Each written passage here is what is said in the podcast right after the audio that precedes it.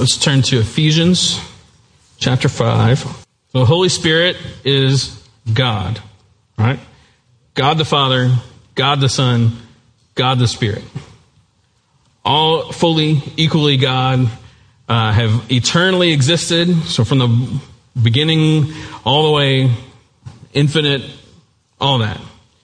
There's an, an equality there that's very important. And, and we've been talking about more specifically the the role of the Spirit, and one of the key words there is always going to be presence. That the, the Holy Spirit of God uh, manifests the presence of God among His creation. That is what is, is happening, especially like manifesting among His those made in His image. So you and I. This makes like God active among us. That's what the Spirit is is, doing. Um, and with that presence comes another important word, which would be power. That there's an empowerment that is there for you and for me. That the same power that spoke the universe into existence out of nothing, and the same power that raised Jesus from the dead and recreated him forever, uh, same power is here because that's what the Holy Spirit of God does. And even if that's all He told us, wouldn't that be enough? Right? Right? Yes, it would be. I think. Yes, that would be enough. Like that, He didn't have to do anything else, you know.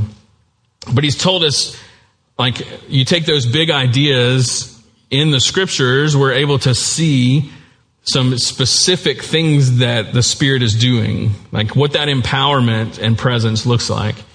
Last week looked at from Jesus' perspective as he's preparing the disciples for not only his death and burial and resurrection, but also he's preparing them for the coming of the Holy Spirit, like within them, the, the indwelling of the Spirit. He's getting them ready for all that. And he gives some really specific things that the Spirit's going to do. And so you can go listen to last week, because uh, I don't, I need to stay focused here.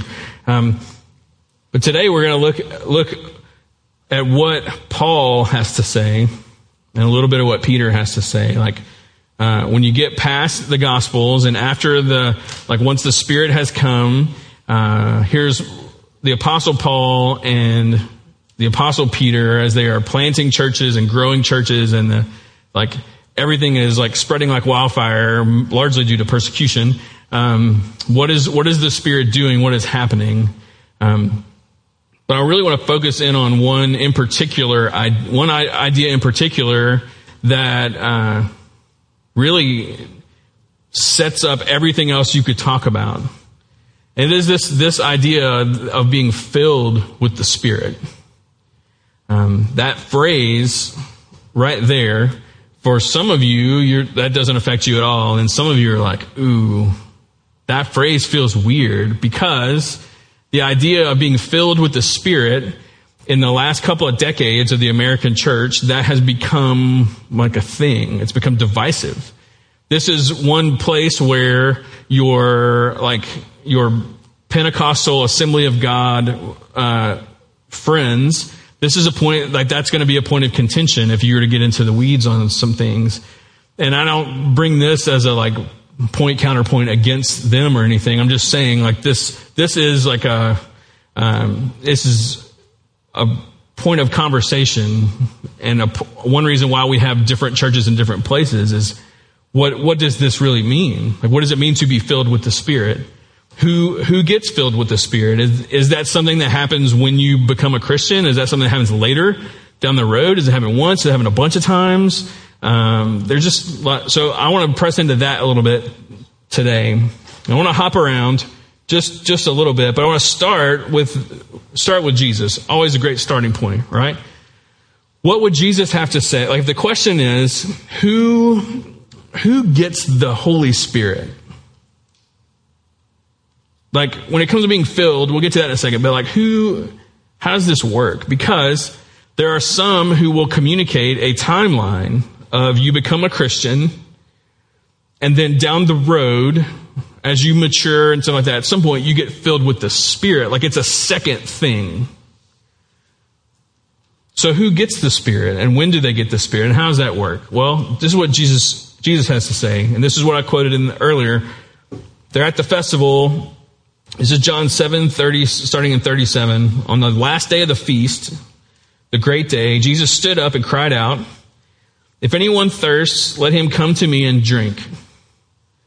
Here it is. Whoever believes in me, as the scripture has said, out of his heart will flow rivers of living water.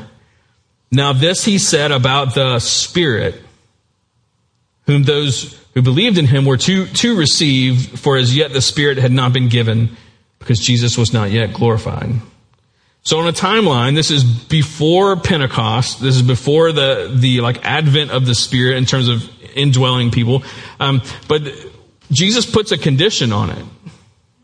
And the condition is that in verse 38 whoever believes in me.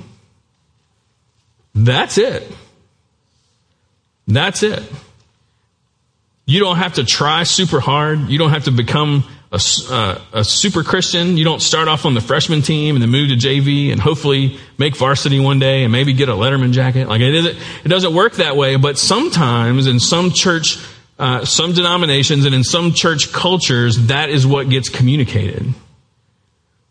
That the filling of the Spirit is it's it's for the really good Christians. But Jesus says, "Whoever believes in me, out of out of him will flow rivers of living water. Whoever's thirsty, come and drink." Jesus puts that condition on there. Paul uh, agrees with Jesus, which is always good. Ephesians 2 8 says, For by grace you have been saved through faith. It's not your own doing, it's the gift of God. That salvation comes to us not because we prayed the right prayer or kept the right rules or because it was just our time, you know, like it's by His grace, the gift of God comes to us when we believe.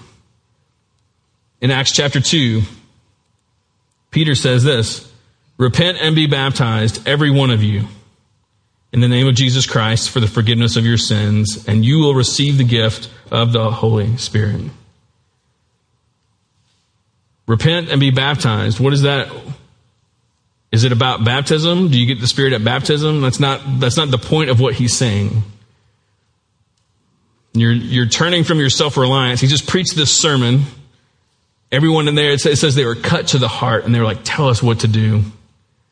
And like you, you turn from that self-reliance and you, like, baptism is what, like, people who place their faith in Jesus do. So it isn't the focus on the water, it's the focus on, like, what, what kind of heart is going through the waters. Every time they talk about baptism, it's not, it's not primarily the technicalities of what they're doing. It's, it's what has happened to you that you want to declare to the world. And so Jesus says it's about faith. Paul says it's about faith. Peter says it's about faith. Uh, three times in, in the Corinthian letters, Paul refers to people as the temple of the Holy Spirit, like where the Spirit dwells and lives. Uh, all throughout the New Testament, we keep seeing this that whoever believes in Jesus, whoever's faith is in Jesus as Lord and as Savior, the Spirit comes as a part of that. That's good news. Right? Like that. And so when we when we hear people talking as though the Holy Spirit coming like and, and dwelling within you is something that happens later or something that's for like certain people with certain gifts, uh, those those kinds of things. Whenever that talk is happening, I I don't I, I mean, I care, but, but my accountability, like my heart is for you people, for us to know the truth when those things are spoken, for us to be grounded in what is really going on enough to be able to hear some of that and it not rattle you or make you question your own stuff. And I know everyone doesn't have, has not had this same experience, but when you begin to talk to people about their church backgrounds and different things, you'll, you'll pick up on a lot of stuff people have heard over the years. And one of the things that's so common is this idea of like, I used to be in church, I used to be involved in church and stuff like that, but it just, just didn't really work out for me. It wasn't my thing. I kind of just got out of all that. And if you were to dig a little bit, some of that is because there's so much pushing to just, just be a better Christian, right? Just try harder. Just try to do the, keep, keep the list, you know, like to do these things, don't do these things, and you'll be fine. There's, there's always just this like, you just need to do more, you need to do more, you need to do more. And it gets exhausting, doesn't it? Because you're just failing over and over and over and over again. And I think a lot of it is because people just quit. And I remember kind of more specifically in this idea of like something coming later on. I remember as a college student, I was uh, I was with a group from another church at a church camp, and it was uh, it was more of like a it was a much more charismatic camp in terms of like Assembly of God Pentecostal kind of churches, and they did like this altar call, and the, but the altar call was not like a prayer time. It, it was it was like if you can't speak in tongues, you need to come down here because that's how we know that the Spirit lives in you is if you can speak in tongues. And if you can't, then come on down. We're going to pray that God would, would fill you and give you that, that blessing, the, the, the second blessing, you know? This idea that like you become a Christian and then down the road something else happens, You're like tonight could be your night. Maybe, maybe God thinks you're ready to be filled with the Spirit. And I, uh, I didn't go to down there, but I sat in my seat and I was like, I'm just going to do what they do, but from up here where it's safe, right? And I sat there and I, I asked God for it. I believed God for it. I, I, I of, of like this, this thing of like, if, like you need to be able to pray in a language that you don't know. And I would sit there and I was praying. I got all emotional and I started like just moving my tongue back and forth to see if it would like jump start it, you know, like, like it's not an engine, you know, like come on. And that's just, just weeping and weeping and weeping. And then the group I was with, they felt bad for me. They're like, oh, there's our Baptist friend. Let's pray for him. So they got around the Baptist guy, prayed for him. Wasn't happening. And they were like, well, it's just, just not your time. Maybe you don't really believe. And I'm like, tears coming out of my face. Like, you're telling me I don't, like, it was just, it was tough. But that experience was, was really tied to so many other times when I just felt like I was trying and trying and trying and trying. And it just wasn't, wasn't happening for some reason. Whether, whether it was about praying in tongues, which was, that was their emphasis, but even just trying of, of like to be better, you know? And so I walked in that and it had that experience and it was deflating, you know, because it just made, it just felt like everything was impossible that was being asked of, of me. And so then you end up questioning, am I really a Christian? You know, it just goes in all these like, tough kinds of places. And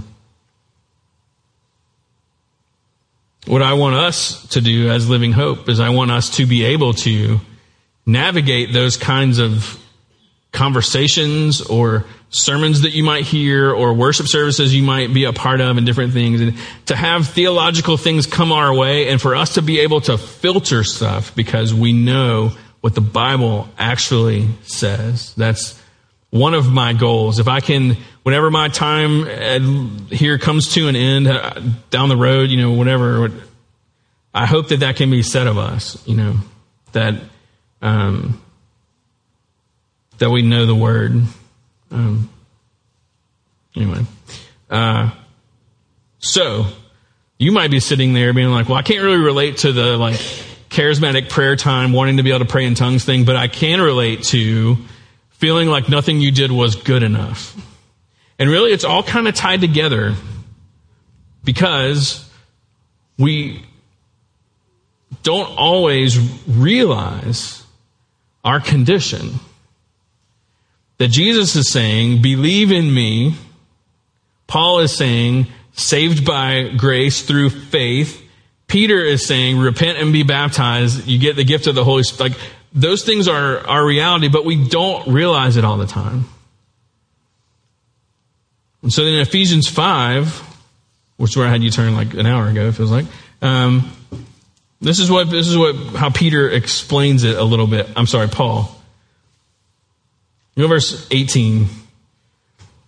Do not get drunk with wine, for that is debauchery, but be filled with the Spirit, addressing one another in psalms and hymns and spiritual songs, singing and making melody to the Lord with your heart, giving thanks always and for everything to God the Father in the name of our Lord Jesus Christ. Now, it's it seems at first that he's like uh, that this is about not being drunk, and to one extent, yes, the church in Ephesus lived in a city that had a terrible relationship to alcohol. Okay, um, and not too unlike where we live, right? Uh, but theirs was tied to like this pagan worship in a temple and it was like super, super weird and whatever. So in part, he is, yes, he's addressing a specific thing that these Christians were trying to navigate their way through. But if you look at, look at that end of verse 18, it's like, don't be drunk with wine, but be filled with the Spirit.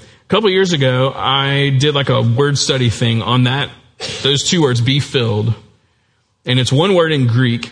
And uh, if I could uh, kind of like, let's all go back to ninth grade grammar, English one, right, for a second. Let me tell you a couple of grammar things that will kind of help us understand what he's saying there. Because at first it seems like, don't be filled with wine, be filled with the Spirit. But what he's saying there is like way, way, way deeper than that. So, four things about that phrase in terms of grammar that are important. The first one is that it is an, it is an imperative, like it's a command. So it's not an option. It's not, uh, it's not, yeah, it's a command. Second thing is that it's plural. Like it's for, ev- for everyone. So it's not like let the, let the super Christians be filled. It's not let the missionaries and the pastors be filled. It's not none of that kind of stuff. It's a command. It's plural. The third thing is that it's passive voice. Here's what that means. That the action of the verb is done to the subject by an outside source. Okay, the action of the verb done to the subject by an outside source. Okay, so if you have a bowl and you put that bowl in your sink and you turn on the faucet, that bowl is being filled, but it is passive in this scenario right? It's not filling itself. So the filling is being done by an outside source to the bowl, which is just sitting there receiving. Okay? The fourth thing is that it is present tense, which denotes, that's what it says here, denote, denotes a continual action. So you put the bowl in the sink and you turn the water on but you never turn the water off. Bowl fills up and it starts to just spill over, go down the drain. It's, it's, it's continually filling. So it's a command to everyone to receive the constant filling of the Spirit that is happening from an outside source, which would be from God to you. That being filled with the Spirit is is something that God is always doing and He is always maintaining. So the scenario is not where like I need to go do something to to fill myself.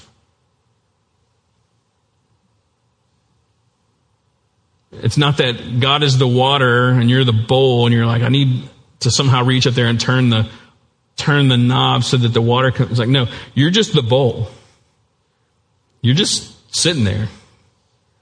And God's doing what he wants to do, which is to, he's turned on the power of the Spirit, the filling of the presence of God, and he's not turning it off. It doesn't matter how you feel. It doesn't matter what your circumstances tell you. It doesn't matter what anyone tells you. It's what God has told us. Therefore, that is what is happening. On your most holiest, most holiest, on your most holy of days, and on your most sinful and rebellious of days, you're still that bowl in the sink. And that water is just keeping you full. Sometimes it, it, it seems like we, we kind of approach stuff like a, like this is all like more like a gas tank kind of situation, you know, like you get filled and then you go and you live your life and you're kind of like doing your thing, kind of burning through the gas. And then you're like, man, can't wait for Sunday so I can go get filled up. Or like, I need to go get with the Lord so I can fill up. The reality is, according to what Paul's saying here, like, you're never empty. You're never low. You're never below like an overflowing capacity of the grace and power of God in, in your life. Like that's just never the case. You might feel low. You might be looking for a way to like explain your behaviors or your different things like that. But, but the reality is God is not holding out on us ever. It's pretty beautiful, I think. So, what does this passage mean well, if, if God is continually filling us, and that is our reality, it sounds like we just need to be reminded of this, right? You need to be reminded of what is real. And what reminds us about what's real? Well, that's probably why he says, be filled with the Spirit Verse 19, addressing one another in psalms and hymns and spiritual songs, singing and making melody to the Lord with your heart. When we come together and we begin to sing, what, what is happening here is not that you are being filled, it's that you're being reminded that you are full. Right? That's a part of what the gathering of the saints is supposed to do for us. For months, we were, we were robbed of being able to do this because of the COVID thing, right? And we had to figure out how to do it. We had to figure out live streaming and we had to figure out, like, can God use a broadcast like this to keep us connected? And how can we, how can we do this and this and this? And I remember over and over again just being like, man, I just can't wait to get back in the room. There's something about being in the room. I'm so thankful that God can use a live stream to keep us connected. And that live stream, that is for people who cannot be here, right? You're unable to be here, you have a sick kid, you are sick, you know, whatever it may be. It, and, but everyone who is watching this live stream or has ever watched this live stream will admit it is not the same as being here, right? There's something about being able to hear other people sing and have people sitting to your left and to your right and in front of you and behind you. And there's something, something about the togetherness. And a part of it is what Paul is saying here. What reminds you that you're full of the Spirit? Being with the people of God. Singing. And some of you are like, well, I don't like to sing. Well, too bad. That's what the people of God do. You don't have to sing loud, but you need to sing. And you need to listen to other people sing. It's reminding us of what's real. We go a whole week hearing all kinds of garbage that is completely fake, being lied to constantly. It's confusing and it's just. That's why God said, hey, don't forsake the assembling together don't forget about it. You, you need to, as, as much as you're able, we need to be able to do that. And again, I'm so thankful that, that we're able to take this into people's living rooms and laptops and wherever, whatever it is that they're watching. And so I don't, I don't want to put that down in any sort of way. I think it's a, it's a gift that we live in a day and age where God can use that. And, and I know that He does, but man, Not only does he say singing together, verse 29, he says giving thanks always and for everything. What does that sound like? That sounds like prayer to me. Like everywhere that prayer is happening in the Bible, there's, there is this gratitude and this thankfulness that is there.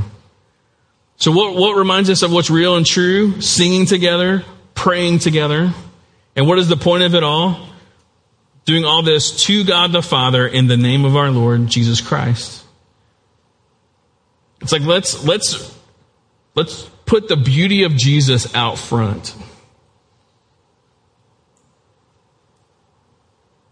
Let's make that the clear and and like just the absolute focus of everything.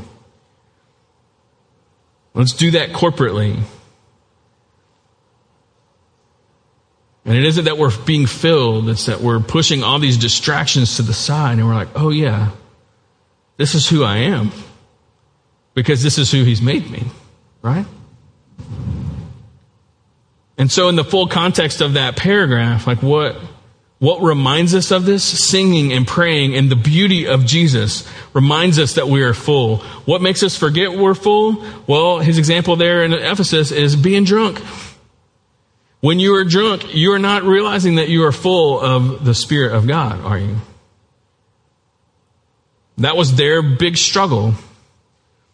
But that example, you could just replace it with all kinds of things. What is distracting you from the reality that you are full? It could be your relationship to alcohol. It could be your relationship to food. It could be your relationship to any kind of substance. It could be how busy we are. Right?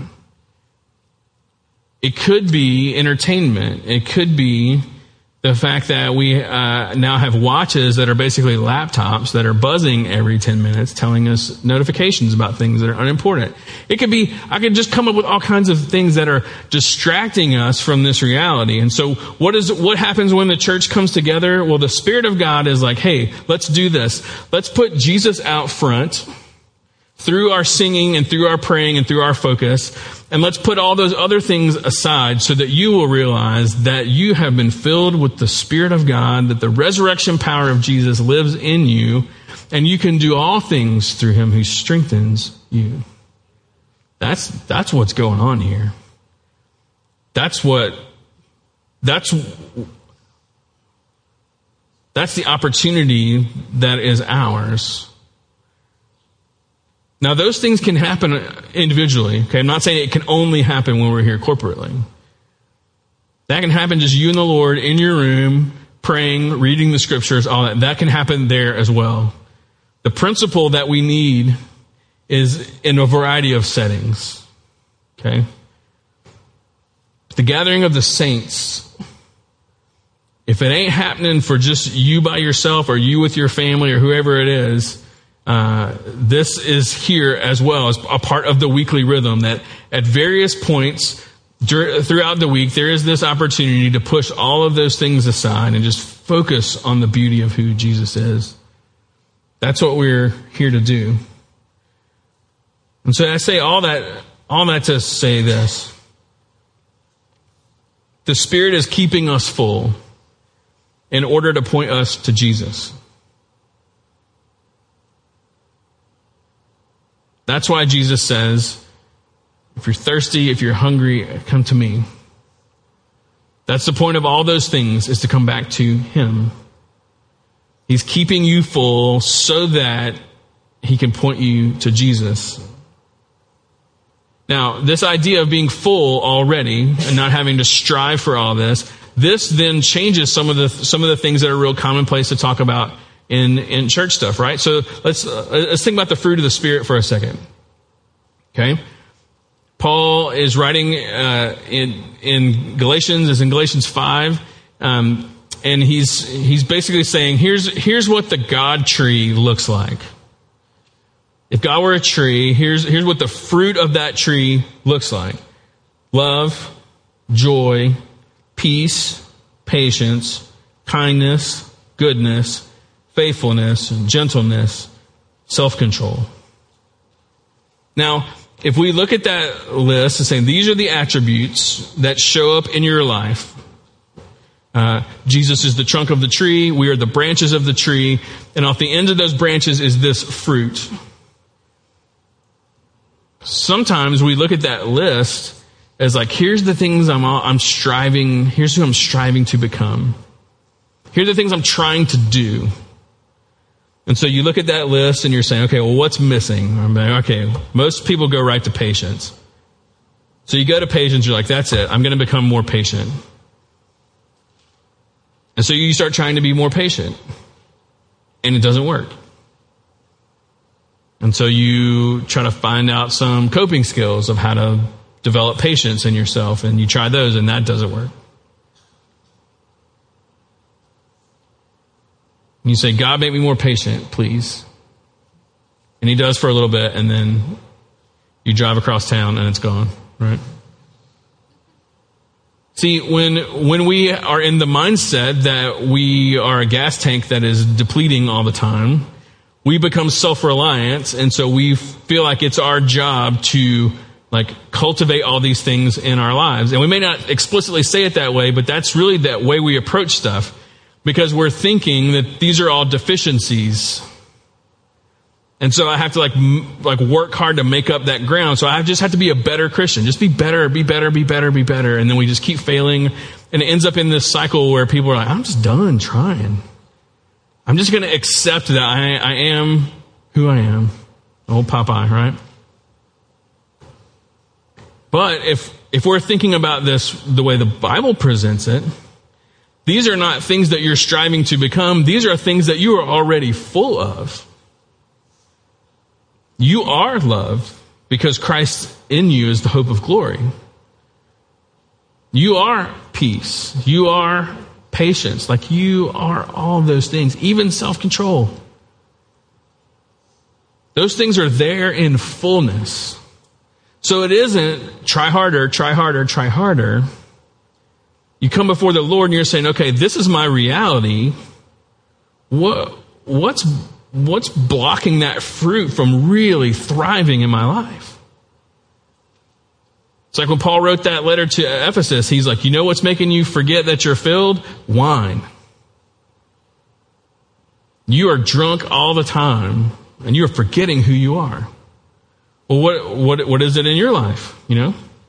What is keeping all the, all the fruit of the Spirit from flourishing in your life? Well, God knows exactly what it is. To keep with the ag metaphor, if, if, if Jesus is the trunk of the tree and we're the branches and there's fruit, he says in John 15 that the Father is the vine dresser. Like he's pruning and going through our lives and cutting out the dead stuff that isn't there so that the fruitfulness can come. And so it's not about trying harder. It's about realizing, man, there's some stuff, there's some stuff that's keeping this from like blooming in my life. God, will you show me what it is? Can, I want to join you in like cutting this out of my life. Like that, let's, let's do this. I'm tired of living less than full. Even though my reality is full. So it changes how we think of the fruit of the Spirit. It changes how we think about spiritual gifts. Again, I was trying to figure out how to preach this fourth one because if you read 1 Corinthians 12, 13, and 14, there's like so much in there. And I'm thinking about just giving July to those chapters because there's so much that's part of all of this, but I think these foundational things are more important. And so I told the early service, if you would like the idea of going through 12 and 13 and 14, um, just let me know because that'd be that'd be great to be affirmed in that. But um, there's just so much that's happening. But when you think about spiritual gifts, if if you are thinking, man, these are things I have to try to be better at. That's the mindset of someone who doesn't realize that they're full. When you realize that you are filled with the Spirit, you're able to say, I have something to offer here. Like God has gifted me this is, this is the way Peter uh, Peter describes spiritual gifts, and, and I love uh, I love the way that he breaks it down. First Peter 4, 10 and 11, he says, As each has received a gift, use it to serve one another as good stewards of God's varied grace. Whoever speaks, as one who speaks oracles of God. whoever serves, as one who serves by the strength that God provides, in order that in everything God might be glorified through Jesus Christ. To him belong glory and dominion forever and ever. Amen. It's like the whole point of your spiritual gifts is not is not to like like give you a place in the church to kind of like make you feel like you belong and that kind of stuff. Those things come and all that kind of stuff. But what's the primary point of a spiritual gift is to point back to God. What's the point of the fruit of the spirit? Not to many people like, man, that that so and so is super, it really is really patient. It's like, no, God is patient. God is kind. God is all those things. And so as we are filled, everything that that spills into, whether it's fruit of the Spirit, whether it's how the church is organized, uh, all of those things, every, every bit of it is just going to go back to pointing to one important thing, which is Jesus. It just all comes back to that because the, that is what the Spirit is doing is constantly redirecting everything all through all these different channels of things. But the landing point is always, look how beautiful Jesus is. That, that's it. That's what the Spirit is here to do.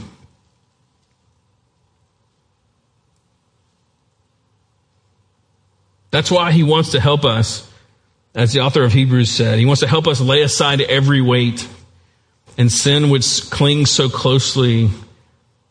And let us run with endurance the race that's set before us, looking to Jesus, the founder and perfecter of our faith. That's what the Spirit is here to do, to help us do that, because we are the paralytic on the mat, right? We have to get to Jesus. And that's not just a like so you can get saved and then go about living your life kind of thing. That's a every moment of every day. I have to get to Jesus. I have to get to Jesus. How can I get to Jesus? I need a helper. I need a divine helper. And God, in His love for us, has provided exactly what we need. And so sometimes I think we look at our lives and we're like, well, I don't live a very power filled life.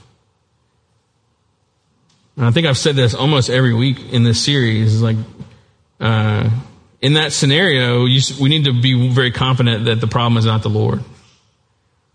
That He is not withholding. The problem is going to be us. Um, often that starts with the fact that we're just maybe not asking, you know? Maybe we're just not asking Him to be reminded that we're full. It's not about stri- like striving and trying harder. It's about this realization of what God has done and how beautiful Jesus is, and and that we're but we're involved in everything. Of course, we're we're we're in tandem here, but it almost feels like we're just been approaching things maybe incorrectly. And so, so much of it comes down to doing exactly what Jesus said to do. If anyone thirsts, let him come to me and drink. Maybe we've convinced ourselves that we're not thirsty for various reasons.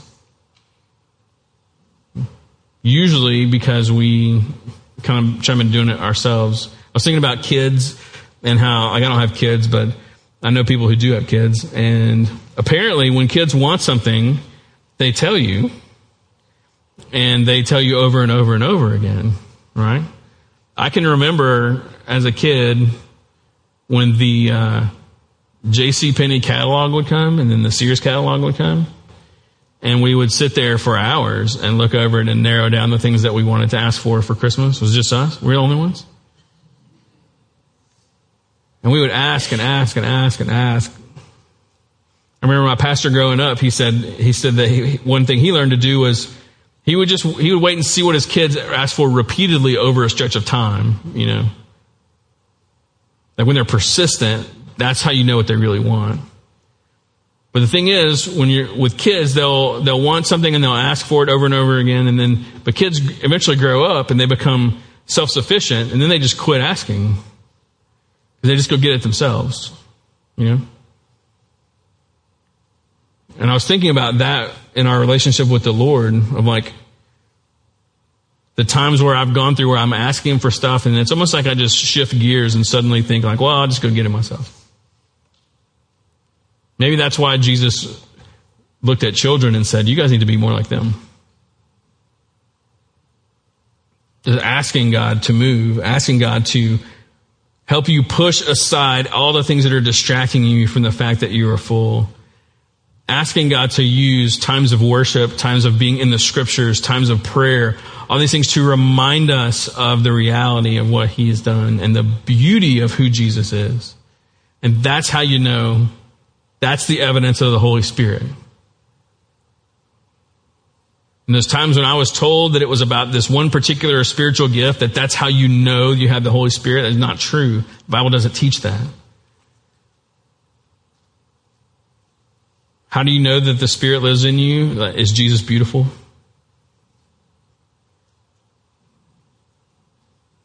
That's what he's, that's his whole job pointing us to the beauty of Jesus. And when, when we see that Jesus is beautiful and we celebrate that as we sing or as we pray, uh, whether it's the first time you've ever sung and prayed about him or the millionth, it doesn't really matter. There's, there is this beautiful reminder that God is present and active among us. And so that's how we're going to close our time this morning is we're, I mean, we're going to sing because that's kind of what we do, right? But we're going to sing some very Jesus focused songs and here's, here's my hope. I told the first service this, and this is, this, this is, this is what hopefully we'll be able to leave with this. Is that as we put Jesus front and center and keep him there, and as you're just kind of like, man, he really is just the best. That that will be an, this encouragement from God of saying, yep, you're full the Spirit is in you and active and moving, that that would be the evidence that we're able to say, yes, Jesus really is just absolutely the best. And so let's stand together. Those of you at home, I would encourage you to just sing with us, you know. Let me pray and then we'll sing some songs and then we'll. Uh, then we'll go. Father, thank you so much for this time together and there's so much that's that's kind of looming, you know, as far as distracting us from this reality.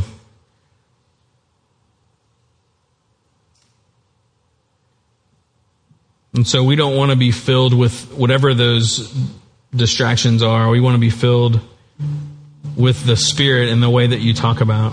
Like we want to realize that we are full.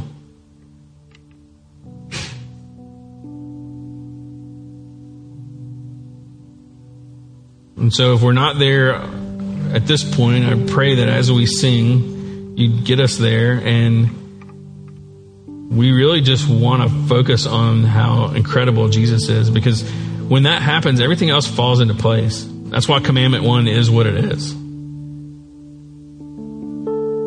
And so as we sing these songs and as we just really just put the amazingness of Jesus in front of us, would you remind us all that that is the evidence that your spirit is at work? And for those who are especially um,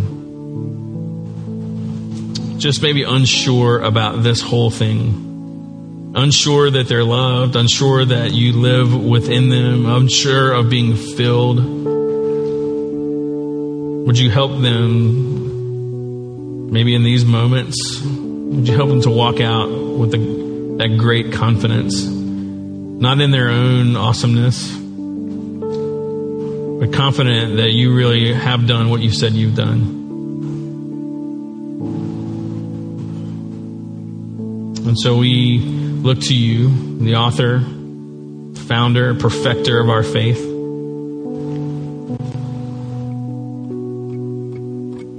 We hold you high above all else.